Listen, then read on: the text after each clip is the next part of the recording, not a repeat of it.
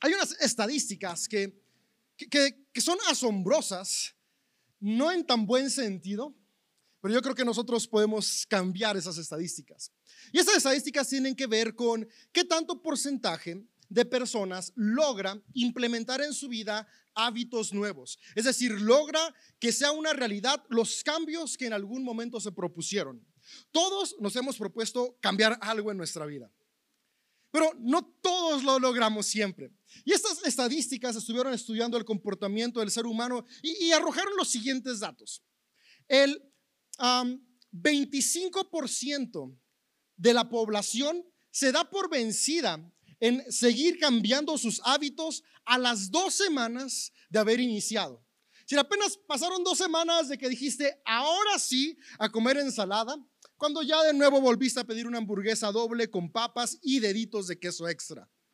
Y apenas pasaron dos semanas cuando dijiste, ahora sí, me despierto media hora más temprano para ser más productivo, para llegar más temprano al trabajo, etc. etc. Pero llega la segunda semana y cinco minutos más y cinco minutos más siempre terminan siendo, no sé, lo suficiente como para que cuando veamos el reloj falta un minuto para que entremos y estamos a 10 minutos de llegar.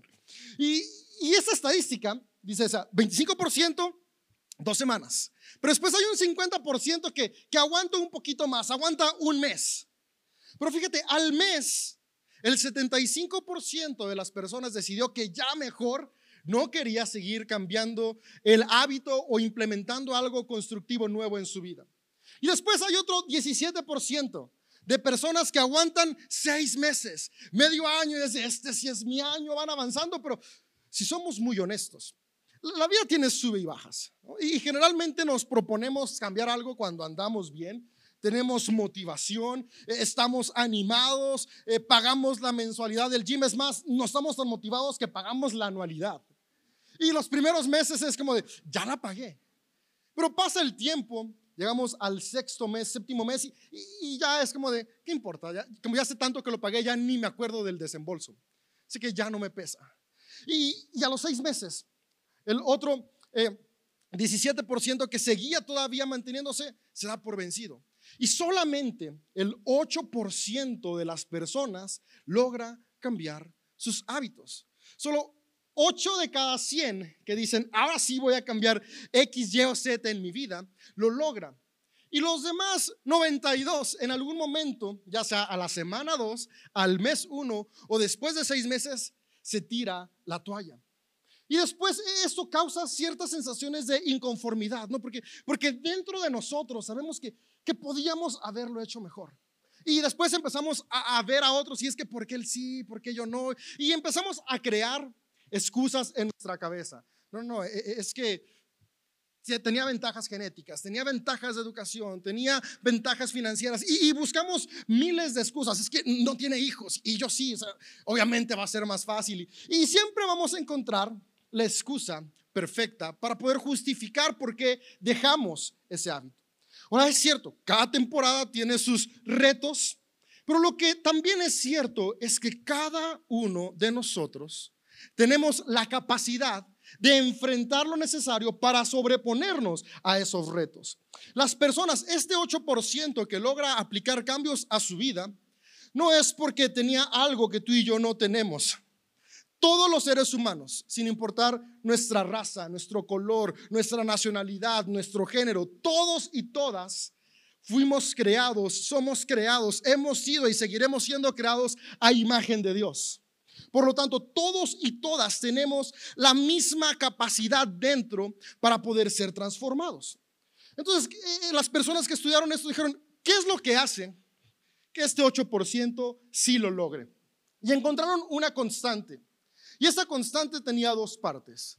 La primera parte es que este 8% tenía un porqué claro. ¿Por qué quería cambiar? Lo tenía muy claro y además lo tenía alineado a algo trascendental.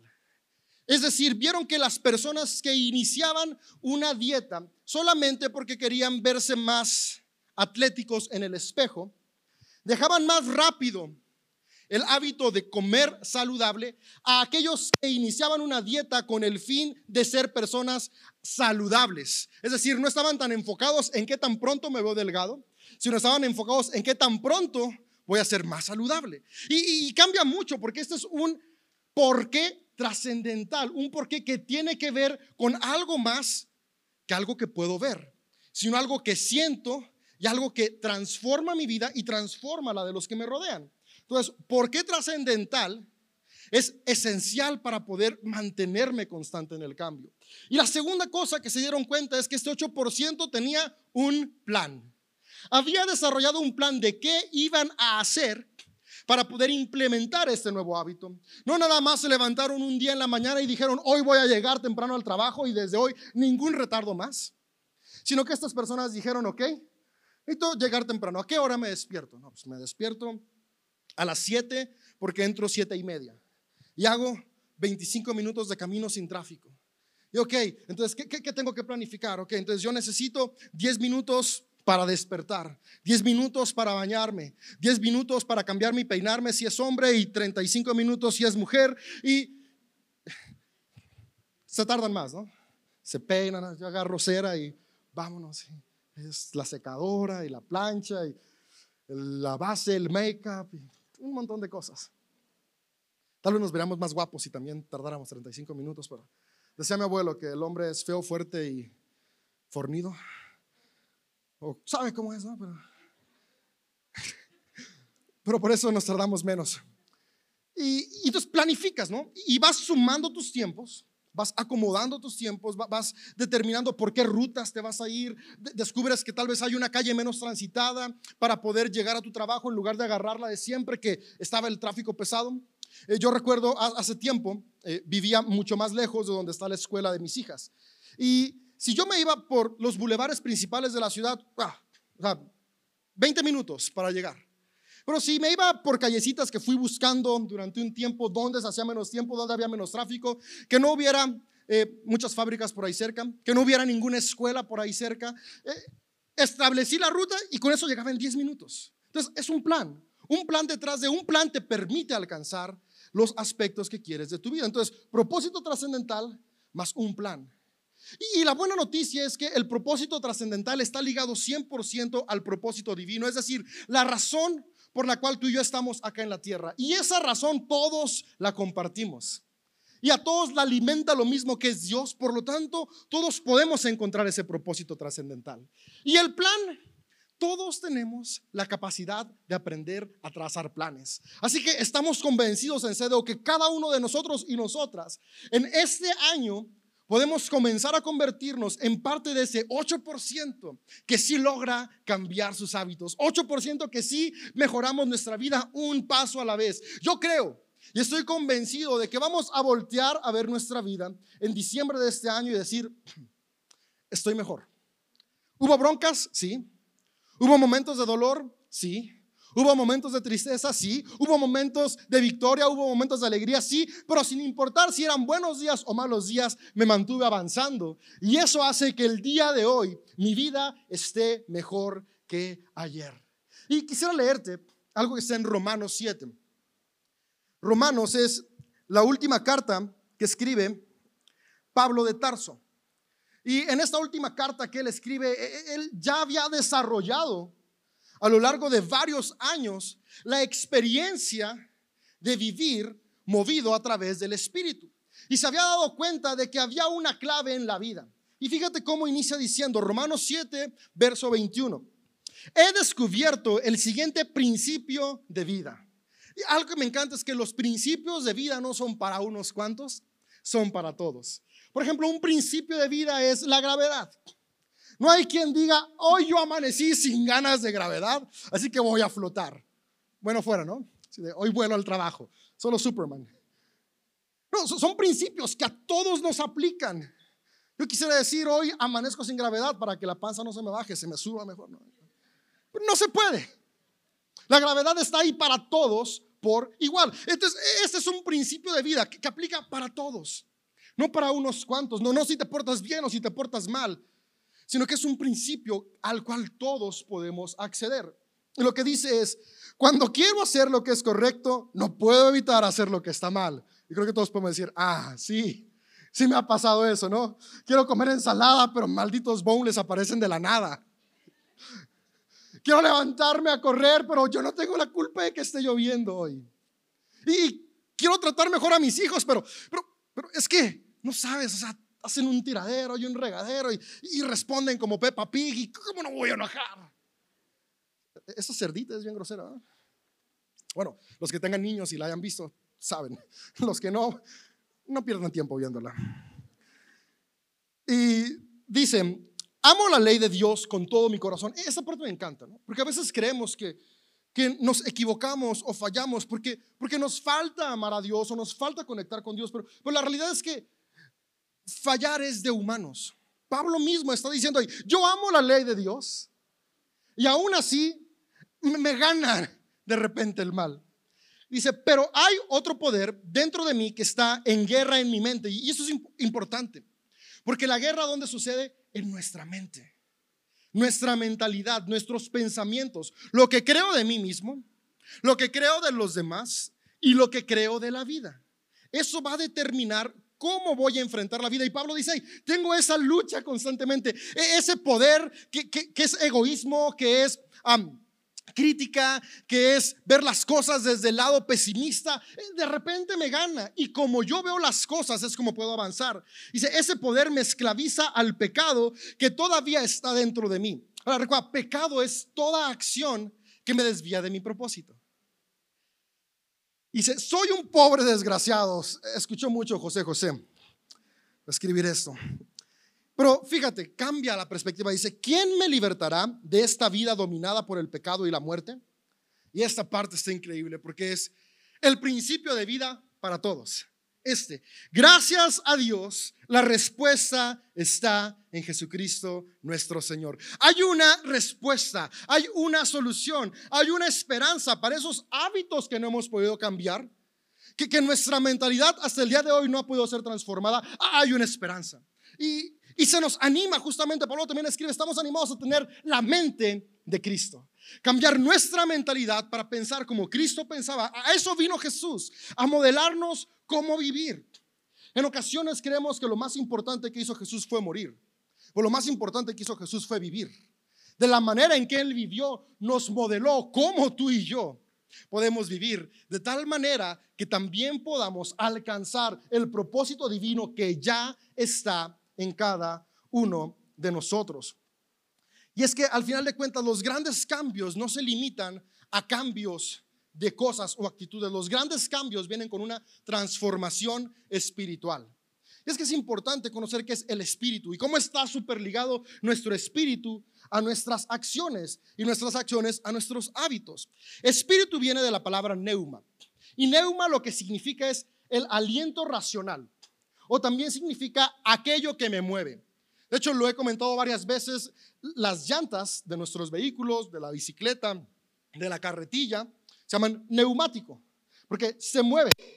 Es lo que mueve, es lo que impulsa al coche. Entonces, el neuma, que es la palabra que viene en los textos griegos cuando se refiere al espíritu, es el aliento que nos mueve. me encanta mucho cómo lo decían los filósofos griegos, el aliento racional. Es decir, e, esta cosa que está dentro de nosotros, que no vemos, pero sabemos que está ahí, que nos lleva a razonar nuestras palabras y nuestras acciones de tal manera que puedan ser constructivas.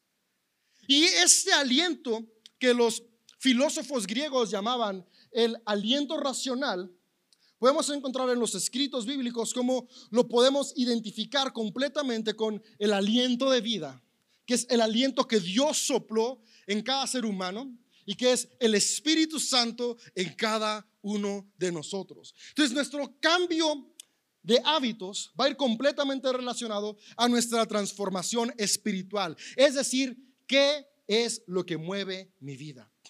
Lo que mueva nuestras vidas. E-, esto que dentro de nosotros nos lleve a decidir qué pensar y qué actuar determina qué tan constructivos van a ser nuestros hábitos. Y esa es la lucha que dice Pablo que él tenía. Constantemente esta lucha entre que me mueva el egoísmo, que me mueva el amor, que me mueva la pereza, que me mueva una actitud de trabajo, que me mueva eh, eh, la negatividad, que me mueva una actitud positiva. Esa lucha constante. Y la respuesta me encanta, no la da en Cristo Jesús. Entonces podemos voltear a ver a Cristo y encontrar la respuesta para nuestras vidas. Jesús no vivió ausente de dificultades. pero sí vivió consciente todo el tiempo de su propósito divino y tenía un plan. Es importante que esto lo recordemos. Me encanta como cuando Jesús sale de las aguas al ser bautizado, dice que desde el cielo se escuchó una gran voz que dijo, este es mi hijo amado. Reafirmar su propósito. Después leemos más adelante cuando estaba en la transfiguración, se oye una voz y de nuevo dice, este es mi hijo amado. Constantemente Dios le recordaba su propósito divino. Amigo, amiga, constantemente Dios nos recuerda nuestro propósito divino. Tu propósito no lo dice quien te rodea, lo dice Dios. Quien te rodea puede decirte, fracasado, bueno para nada, tú no puedes, no lo vas a lograr, hey, es la tercera vez que dices que vas a cambiar, no, ya, olvídate.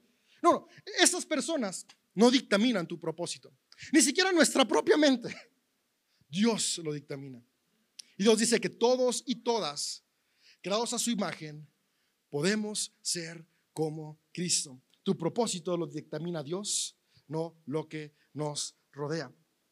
Y en medio de este propósito, de este cambio de hábitos, hay, una tensión con la que me he encontrado. Cuando identificamos, ok, sí, voy a cambiar mi espíritu, voy a cambiar la manera en que me veo, la manera en la que sé que Dios me ve, porque ahora sí voy a verme como alguien capaz de avanzar.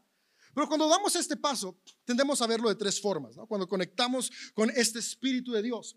Y la primera forma en la que tendemos a verla es, Dios actúa en mí y después ya yo lo hago solo. Si Dios hace la obra, Dios cambia mi corazón, eh, soy consciente de que Dios me ha salvado, pero, pero ahora me toca a mí caminar solo y hacer las cosas por mi cuenta. Dios, después yo. Y, esto tiende a pasar muchas veces. Es, ya acepté a Jesús, ya estoy aprendiendo, pero, pero todas las cosas las hago desde mi capacidad.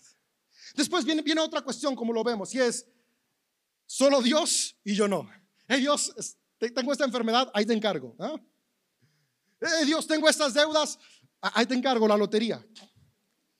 Eh, Dios, esta relación con mi pareja, ahí te encargo. me la cambias, te la llevas, yo no sé qué haces, pero, pero haz algo. Y es todo Dios, yo nada. Y ni todo Dios, yo nada, ni primero Dios y después yo, sino la tercera cosa que yo puedo encontrar en Jesús y después en los seguidores de Jesús es Dios a través de mí. Dios a través de ti. Todo el tiempo Dios, todo el tiempo tú. Somos un equipo que constantemente está fluyendo y trabajando para que las cosas sucedan. Cuando trabajamos desde esta manera en nuestra vida, comenzamos a avanzar en el Espíritu de Dios. Y donde está el Espíritu de Dios, no hay nada que sea imposible. Esta temporada tu vida puede cambiar para bien porque vamos a empezar no a vivir sabiendo que ahí está Dios, no a vivir creyendo que vamos solos, sino viviendo con Dios a través de nuestras vidas. Y quiero leerte un pasaje que está en Primera de Corintios 15, 10. Y de nuevo, Primera de Corintios es una carta que también escribe, escribe Pablo de Tarso. Y Pablo escribe lo siguiente, sin embargo, lo que ahora soy, todo se debe a que Dios derramó su favor especial sobre mí. Aquí algo que quiero aclarar es, no solo derramó ese favor especial sobre Pablo. En Juan encontramos como el favor especial de Dios es para toda la humanidad. No es para unos cuantos, no es ni siquiera solo para los cristianos y dentro de los cristianos no es solo para los evangélicos, es gracia derramada para todos. Así que esto que dice Pablo también lo puedes decir tú. Así como Pablo dijo, todo se debe a que Dios derramó su favor especial sobre mí, tú puedes aplicarlo a tu vida, porque ese favor ya está en ti. Pero me encanta lo que dice, y no sin resultados, es decir, hay resultados con este favor de Dios en mí. Tu vida puede comenzar a tener resultados cuando concientizamos que ese favor ya está en nosotros. ¿Sabes? La cultura, en algunas ocasiones la religión misma nos ha dicho que ese favor se tiene que ganar o que ese favor se pierde. Y es justamente ahí cuando nos equivocamos, porque todos hemos equivocado, que creemos que ese favor ya no está más en nosotros. O creemos que ese favor ya no está en los demás. Es cuando comienzan estas palabras de negatividad y que frenan. Pero cuando recordamos que ese favor está en todos, nos vemos distinto a nosotros y vemos diferente a los demás. Yo creo que nuestras vidas van a comenzar a cambiar entre más conscientes seamos que el favor y la gracia de Dios está en mi vida y está en la vida de quienes me rodean. Y continúa diciendo Pablo en esta carta, pues he trabajado mucho más que cualquiera. Esa parte hay que grabarla en nuestro corazón. He trabajado mucho más que cualquiera de los otros apóstoles, pero no fui yo, sino Dios quien obraba a través de mí por su gracia. Este pasaje me encanta porque justamente muestra cómo tener esa transformación. Dios a través de mí. Dice Pablo, trabajado más que cualquiera, pero no soy yo, sino Dios a través de mí. Pero no nos está contradiciendo, sino que nos está dando la clave, la mancuerna. Buenos cambios, grandes cambios vienen cuando estoy dispuesto a trabajar más que cualquiera, pero consciente que ese trabajo va a ser movido por el Espíritu Divino dentro de mí. Y ese Espíritu Divino siempre va a estar moviéndome a actuar con amor, porque es muy diferente trabajar más, con, más que cualquiera movido por egoísmo a trabajar más que cualquiera movido por amor. Porque si yo trabajo movido por amor, voy a tener cambios trascendentales, no solamente cambios del momento, sino cambios para siempre. Yo hay días que estoy tentado, en TikTok hay una jeringa que es como para cuando alguien tiene diabetes, que si te la inyectas cada 15 días, bajas así de peso. No la, no, usen, hace daño. Pero hay días que, que mi egoísmo me dice, no pasa nada, tú échatela y ya. Porque desde noviembre de hace un año voy al gimnasio todos los días y todavía falta bajar a los tacos del fin de semana. Pero, está esta tentación ¿no? de, actuar movido por egoísmo y, tomar la ruta fácil, pero, esa ruta no me va a traer un cambio trascendental porque me va a enfermar a la larga. Muy fit en el espejo, pero muy enfermo por dentro. Y eso aplícalo a cualquier cambio en nuestra vida. Y por eso Pablo dice, trabajo mucho, sí, hago mucho, pero el resultado es obrado por Dios a través de mí. Si hoy hay una palabra que quiero que se vaya es los grandes cambios, bueno, una palabra, una frase, que es más de una palabra. Los grandes cambios en mi vida van a suceder cuando Dios actúa a través de mí. Pero eso sucede cuando yo estoy dispuesto a trabajar mucho. A trabajar mucho, no, no poco. Pablo dice, más que los demás. Entonces, ¿queremos mejorar nuestra relación? No voy a estar comparándome con cuánto trabaja mi pareja, sino allá trabajar mucho. Si, si quiero mejorar mi relación con mis hijos, no voy a estar comparando cuánto trabajan mis hijos. Yo voy a trabajar mucho en mejorar esa relación. Quiero mejorar mi relación con mis padres, hermanos, tía, tío, compañero. Ponle el nombre que tengas que ponerle ahí. Yo voy a trabajar para que eso suceda. Ahora, mi trabajo puede restaurar la relación o no, pero sí va a hacer que mi corazón esté en paz. Y eso me lleva a cambiar hábitos. Y el entorno, te lo aseguro que sí va a cambiar. Tú y yo no podemos cambiar a otros, pero sí nos podemos cambiar a nosotros. Quiero mejorar mis finanzas, voy a trabajar mucho en ellas. Y no solo es trabajar mucho eh, eh, en cuestión de, estar haciendo nuestro trabajo físico o mental, no, es voy a trabajar mucho en administrar. Voy a trabajar mucho en no usar la tarjeta para comprar cosas innecesarias. ¿Sabes qué? Más del 90% de las compras con tarjeta de crédito son para cosas innecesarias. Cosas que no ocupabas. Estás en el súper y es que sí lo necesito. O sea, claro que lo ocupo. Me urge. Sin esto no puedo vivir una pantalla de 92 pulgadas. No, sí puedes vivir todavía con la cajita, ¿no? Le das dos golpes arriba para que agarre Netflix. Entonces, trabajar mucho en cambiar mis hábitos con la conexión de lo trascendente, es decir, del Espíritu de Dios dentro de mi vida. Y es que al final de cuentas hay algo que es, no es solamente el poder de Dios, no es solamente mis fuerzas, sino es el poder de Dios actuando a través de mis fuerzas. El poder de Dios actuando a través de tus fuerzas. El poder de Dios actúa a través de nuestras acciones. Entonces, si vimos que lo que tenían este 8% era claridad en el por qué y claridad en el cómo, y este por qué estaba alineado a algo trascendental, es decir, algo espiritual, tú y yo hoy podemos ver, para avanzar, tengo que tener dos cosas claras en mi vida. El claro, el por qué trascendental, es decir, el propósito divino en mi vida y un plan. Esos son los dos puntos prácticos de hoy. Recordar mi propósito divino y hacer un plan. Dice Zacarías 4:6. Entonces me dijo el Señor, no es por el poder ni por la fuerza, sino por mi espíritu, dentro de cada uno de nosotros ya está ese espíritu. Así que tú y yo podemos hacer lo que parece imposible con el Espíritu de Dios en nuestra vida. Y quiero enfocarme un poquito a, cómo, cómo ver este propósito trascendental, e, este por qué. Y hay algunos aspectos que podemos tener claros. ¿Cómo encontrar un porqué espiritual? Pues es justamente alineado al propósito. Por ejemplo, algo que tú y yo sabemos que es una, una ley espiritual es que todo lo que tenemos viene de Dios. Y si yo quiero cambiar mis finanzas, lo primero es darme cuenta que todo lo que tengo, todo lo que yo puedo generar es una dádiva divina. Y desde aquí comienza a cambiar mi, mi, corazón y ahora veo mis finanzas con gratitud. Porque si sé que he recibido algo poco o mucho, lo recibo con gratitud. Y cuando yo empiezo a ver mis finanzas con gratitud, cambia mi perspectiva sobre ellas. Todo lo que se ve con un corazón agradecido, se ve mejor. Y, como estoy agradecido por lo que tengo, lo que agradeces, lo valoras. Y lo que valoras, lo cuidas. ¿No será que no estamos valorando lo que tenemos y por eso lo descuidamos? Y no lo valoramos porque no nos concientizamos de dónde viene. Entonces, fíjate, principio trascendental, todo viene de Dios. ¿En qué me va a ayudar a establecer un cómo, un plan alineado a este principio? Agradezco, valoro y desde ahí comienzo a cuidar cada centavo que me llega. Cuando yo no vivía agradecido, dándome cuenta que todo venía de Dios, se me caía un peso y decía, qué pereza recogerlo. Pero se me esfumaba todo lo demás también, porque, porque no es la cantidad, sino cómo ves lo que hoy tienes. El día de hoy que soy consciente que todo viene de Dios, se me caen 10 centavos, los recojo. Se me caen abajo de un coche, me agacho y lo agarro.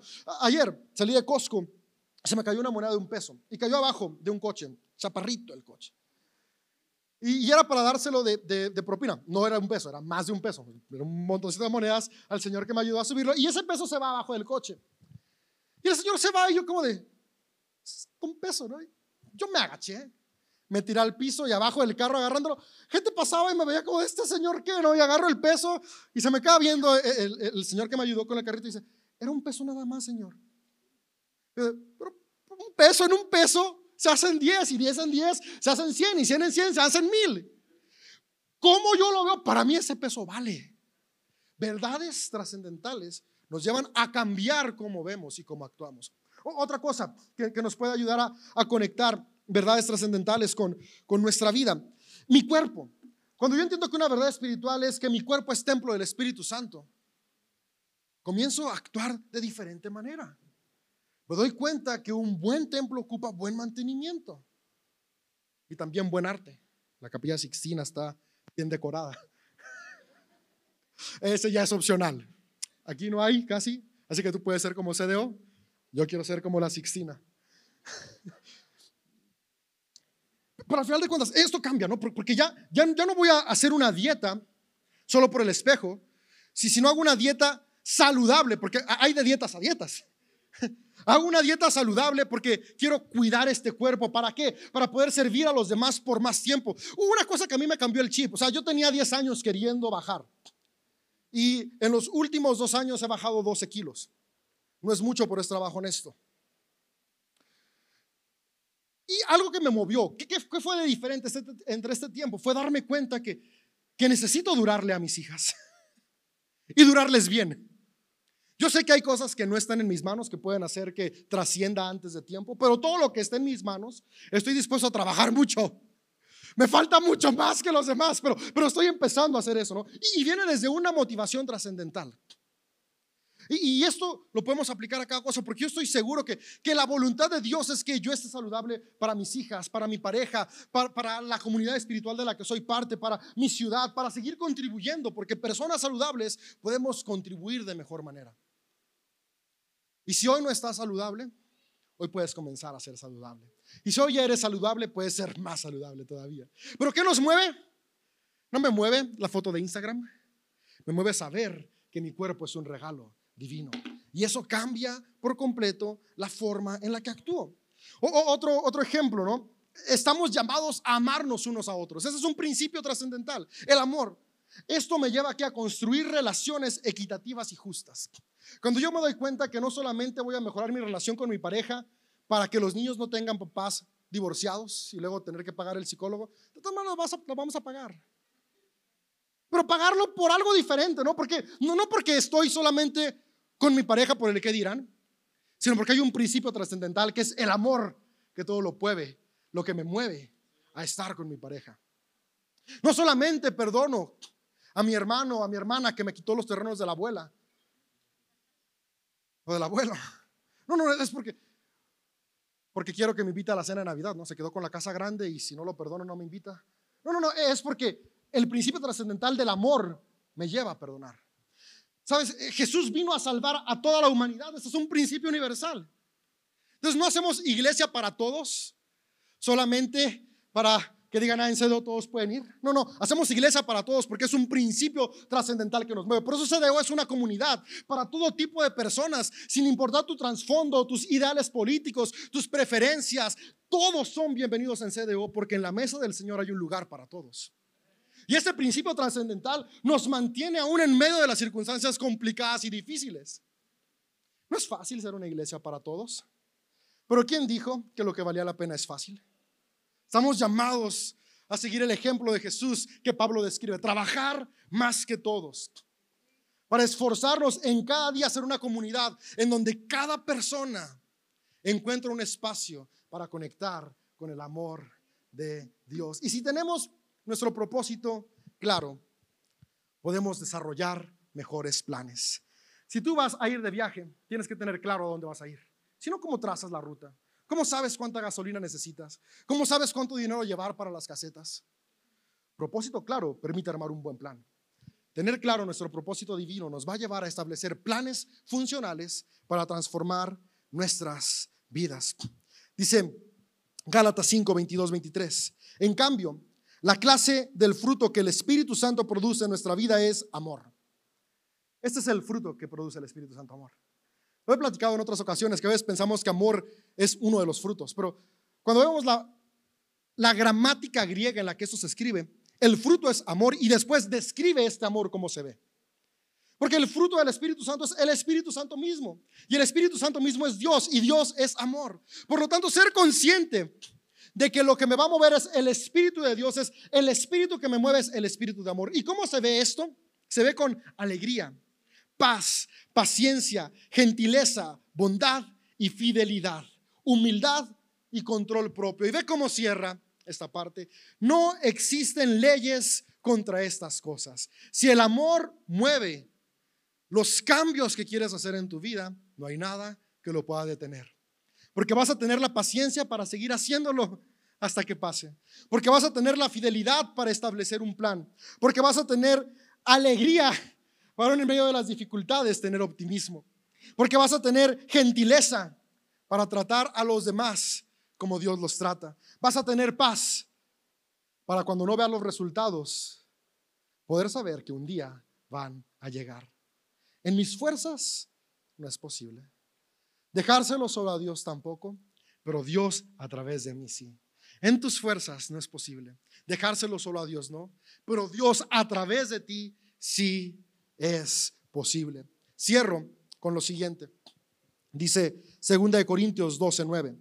Cada vez Él me dijo, mi gracia es todo lo que necesitas. Mi poder actúa mejor en la debilidad. Si hoy te sientes débil, hoy te sientes incapaz, hoy sientes que no has podido cambiar algo porque, porque no eres suficientemente fuerte, Pablo también se sentía igual y yo me he sentido igual y cientos de hombres que han cambiado el mundo y mujeres se han sentido igual. Pero en nuestra debilidad el poder divino actúa.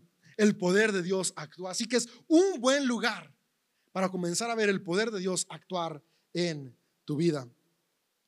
Y dice, así que ahora me alegra jactarme de mis debilidades para, y esto es lo más importante, que el poder de Cristo pueda actuar a través de mí, para que el poder de Cristo actúe a través de mí. La misma gracia que me salva es la gracia que me transforma. La gracia no es solo para salvarnos, salvarnos es hacernos conscientes de que hay algo mejor. Por esa conciencia me lleva a actuar diferente, sabiendo que no voy en mis fuerzas, voy en mis fuerzas más el poder de Dios. Y mis fuerzas y el poder de Dios traerán cambios en nuestras vidas.